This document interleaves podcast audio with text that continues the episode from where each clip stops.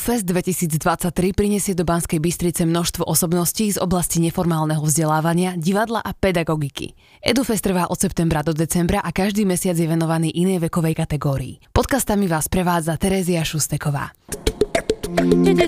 Edufest 2023. Medzinárodné kolokvium bolo završením Edufestu. Na kolokviu sme mohli vidieť rôzne inšpiratívne osobnosti v oblasti neformálneho vzdelávania a divadla. Podcasty z edície Edufest završíme spoločne s niektorými z nich. V prvej časti budeme počuť zástupkyne JAMU a Masarykovej univerzity v Brne, ktoré na kolokviu prezentovali jedinečný projekt elektronickej učebnice Theatrum Online. Vďaka tomu môžu vyučujúci stredných škôl zapojiť divadlo do svojich hodín prostredníctvom rôznorodého spektra prístupov a aktivít. Takže poďme rovno na to. Moja prvá otázka práve na tuto učebnicu. Učebnice Teatrum Online je výsledkem spolupráce uměleckého prostředí, umělecké školy a teoretických kateder filozofických fakult. Je určená středoškolským pedagogům a pedagožkám a zároveň studentům a studentkám v kategorii 15+.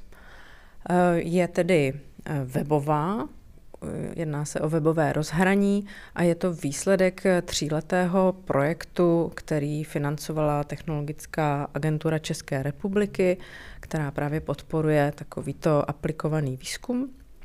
A naším cílem bylo připravit pomůcku, která může středoškolským učitelům sloužit, aniž by byli odborníky sami, a zároveň jim zprostředkovat informace, kde případně mohou takové odborníky najít, pokud by jim nestačil ten materiál, který pro ně připravujeme, tak tam najdou i kontakty na nejrůznější lektory. Ten výklad v učebnici není vedený způsobem, na jaký jsme asi nejčastěji zvyklí, to znamená, nejde se tam po nějakých historických epochách.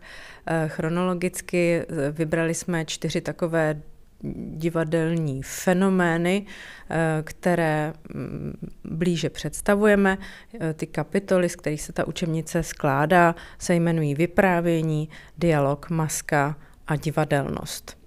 A neseznámí se tam tedy ti, kteří učebnici používají, jenom s tím materiálem, na kterém to vykládáme, což může být třeba v případě vyprávění drama Médea a jeho podoby, nebo ten mytologický příběh Médei a jeho podoby, nebo v případě dialogu Ibsenova hra Divoká kachna, ale právě jde nám o to, aby se prostřednictvím toho materiálu mohli studenti aby pochopili, že se lze prostřednictvím divadla vztáhnout i k světu kolem nás, k tomu třeba, jak fungují média, jak funguje politika, co to znamená, když se nějakým způsobem prezentujeme a sebe inscenujeme. Takže naší ambicí je vlastně připravit materiál, který můžou používat učitelé nejenom třeba v případě našem českého jazyka, ale třeba i dějepisáři nebo lidé, kteří učí občanskou výchovu nebo takzvané základy společenských věd. Proč jste možno vůbec vy začali pracovat, alebo kedy jste se prvýkrát stretli s vzděláváním prostřednictvím divadla? Kdy byl taky ten prvý střet? Myslím si, že jsem to tak měla vždycky. Asi jsem si to uvědomila na výšce, na divadelní fakultě JAMU, studovala jsem divadlo a výchova, takže tam se mě to akorát jako utvrdilo, že to je správná cesta, a potom moje cesty vedly jako všude kolem divadla, kolem vzdělávání, kolem výchovy, kolem jazyka, kolem logopedie, až jsem po mateřské, prostě si mě to našlo. Já myslím, že bys ještě měla doplnit, že si leta vyučovala v základní umělecké škole. Je pravda, že jsem byla 13 let v základní umělecké škole v Tišnově jako učitelka literárně dramatického oboru a plynule jsem přišla vlastně jako do pozice pedagog divadelní fakulty JAMU právě v ateliéru divadlo a výchova. No, pokud jde o mě, tak já jsem na katedře divadelních studií, což je tedy teoretická katedra, kde se divadlem zabýváme z pozice historie, teorie a samozřejmě v rámci takhle stojíme o nové studenty. A když o ně stojíme, tak je musíme i nějak aktivně hledat a několik mých kolegů začalo pořádat takové výpady na spřátelená gymnázia v Brně, kde vlastně nabízeli své kompetence pedagogům, které třeba znali osobně z nějakých právě workshopů, nebo je znali osobně, protože na těch gymnáziích vystudovali. A vlastně začali jsme tímto způsobem zkoušet to, co děláme s vysokoškoláky, předávat nějak i studentům mladším a v tu chvíli jsme si uvědomili, jak je to jako jiné, jaká specifika to má, protože prostě, když mluvíte na středoškoláky, tak musíte být mnohem konkrétnější, musíte být stručnější, musíte nabízet mnohem jaksi větší škálu nějakých aktivit, aby je to nezačalo nudit. No a právě vlastně z této naší iniciativy a zároveň z iniciativy JAMU, která připravila projekt Juniorské univerzity Buď Jamák, vlastně vznikla idea, že bychom mohli nějak ty naše kompetence propojit a že bychom mohli vytvořit nějaký společný výstup. Prečo je dôležité takéto vzdelávanie publika, respektíve vzdelávanie už od tých batoliat? Prečo je dôležité vôbec takto ich vzdelávať? No, protože cokoliv prožité na vlastní kůži je mnohem intenzivnější a lépe pochopitelné, uchopitelné, než cokoliv, co si čtu, slyším, vidím. Prostě je potřeba to zažít. No, já bych právě dodala, že tím se snaží ta naše učebnice tím způsobem postupovat, že vlastně vedle nějakého odborného výkladu nabízí velkou škálu aktivit, na kterých si mohou ti studující se svými pedagogy řadu věcí vyzkoušet. Ať už jsou to aktivity, které jsou třeba bližší tomu, co se běžně na těch školách odehrává, jsou to nějaké analýzy třeba textu, ale právě pak jsou tam aktivity, které jsou různým způsobem tvořivé, tvůrčí a umožňují zažívat tedy ten výklad tělesně, nějakým způsobem se na něj napojit z jiné stránky, než z té jaksi analytické. Dôležitejšie možno ako to vzdelávať tých mladých ľudí alebo tie deti je vzdelávať pedagógov, pracovníkov, pracovníčky, pedagogičky, ktorí pracujú a ktoré pracujú s tými deťmi alebo s tými mladými ľuďmi. Keby sa vás pýtali, že prečo by som mala tie decka zobrať do divadla, tak čo by ste im odpovedali? Já bych možná začala tím, že v České republice je to docela běžné brát děti do divadla, myslím v rámci školních osnov. Většinou skoro na každé škole funguje nějaký typ klubu mladého diváka, takže bych si troufla říct, že je to do jisté míry nějaká samozřejmost v našem prostředí, ale samozřejmě takže bych si troufla říct, že si řada těch pedagogů tu otázku ani neklade, že vlastně je to prostě určitý druh umění, kterému se máme věnovat, stejně jako máme chodit na koncerty hudby, stejně jako chodíme do kina nebo prostě sledujeme filmy, protože prostě je to nějaký způsob, jak se esteticky vypovídá o světě a pomáhá nám tomu světu lépe porozumět. Takže vlastně je to nějaký další klíč k tomu světu kolem nás a proto bychom měli pochopit i, jak vlastně tenhle klíč funguje. To je velmi dobré, že toto hovoríte, protože ano, v Čechách je to už, môžeme povedať, že bežná prax, ale u nás stále nie je a stále sú napríklad niektoré školy alebo regióny, ktoré nemajú v blízkosti divadlo a naozaj za ním musia cestovať. Aj v novembri sa nám stalo, že tu boli, už neviem presne spomenúť odkiaľ deti, ale trošku zďalej z Bystrice a som sa ich pýtala, či chodívajú pravidelne do divadla a teda povedali, že nie, lebo nemajú tú možnosť. Majú možnosť iba to, že divadlo príde za nimi, alebo teda takto prídu na nejaký festival alebo na nejaké predstavenie, že sa nazbierajú viacerí ako nejaký zájazd. A podľa mňa je veľmi dôležité povedať aj o tom, že nejde o to, že ísť do divadla, ale ísť na kultivovaný prejav, pretože viaceré firmy alebo viaceré organizácie robia rôzne vzdelávacie aktivity alebo teda vzdelávacie predstavenia pre deti a cestujú práve že za nimi. A je možno dôležité si povedať to, že ísť za kultivovaným zážitkom a A čo to je to kultivované divadlo, alebo čo by mala obsahovať tá kultúra toho chodění do divadla? Myslím si, že to může být, že to může mít jako obrovskou škálu podob, protože když se řekne jít do divadla, tak si většina lidí představí nějakou budovu, která je nějakým způsobem vážená, je to tam upravené, lidé jsou tam také upravení, ale je spousta dalších jako divadelních forem, které jsou třeba i hraniční a může se jednat o nějakou site-specific performance, například právě naše juniorská univerzita Butěmák teď 9. prosince zakončila svoje setkávání tím, že jsme vytvořili performance v bývalé káznici brněnské, což je vězení, kde ještě v roce 1952 byla vykonána poslední poprava. A i toto je divadlo. I toto je vlastně jako kultivované divadlo, akorát úplně jiným jako směrem. Jenom jsem na to vlastně chtěla poukázat, že když se řekne jít do divadla, nemusí to znamenat úplně takový zážitek, že si na sebe obleču krásné šaty a naličím se a jdu. Proč toto všechno zažívat? Proto, abych si mohla udělat ucelený dojem o životě svém, o světě. Preto vlastne tu aj dnes sme na tom Edufeste, pretože aby vedeli možno tí mladí ľudia aj tie deti čítať takéto metafory, presne o ktoré sa napríklad snažia rôzne performance alebo sa aj specifik a tak ďalej, čo je už trošku ťažší žánr možno pro běžného diváka. A já jsem ještě k tomu chtěla podotknout, když jste mluvila o té metafoře, tak jsem si vzpomněla, že my vlastně třeba v té naší učebnici, můžu uvést takový příklad, my tam mluvíme o metafoře v souvislosti s Ibsenovou hrou Divoká kachna, protože ta divoká kachna, která tam jako figuruje v té hře, tak je skutečný živý pták, ale zároveň je to symbol. A my vlastně ukazujeme, jak tam ten symbol funguje.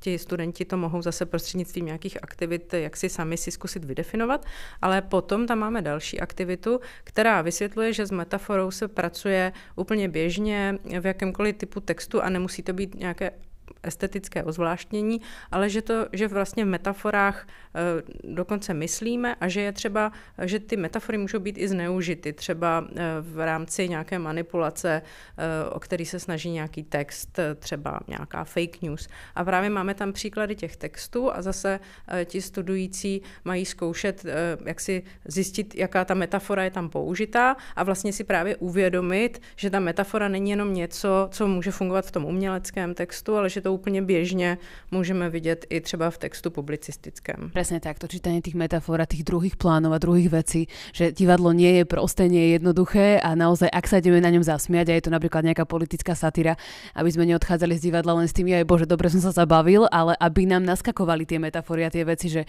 ale na kom som sa bavil, možno sám na sebe, aby sme to vedeli čítať, aby sme vedeli prečítať tie veci, ktoré sa nám snaží to divadlo povedať. Edufest 2023.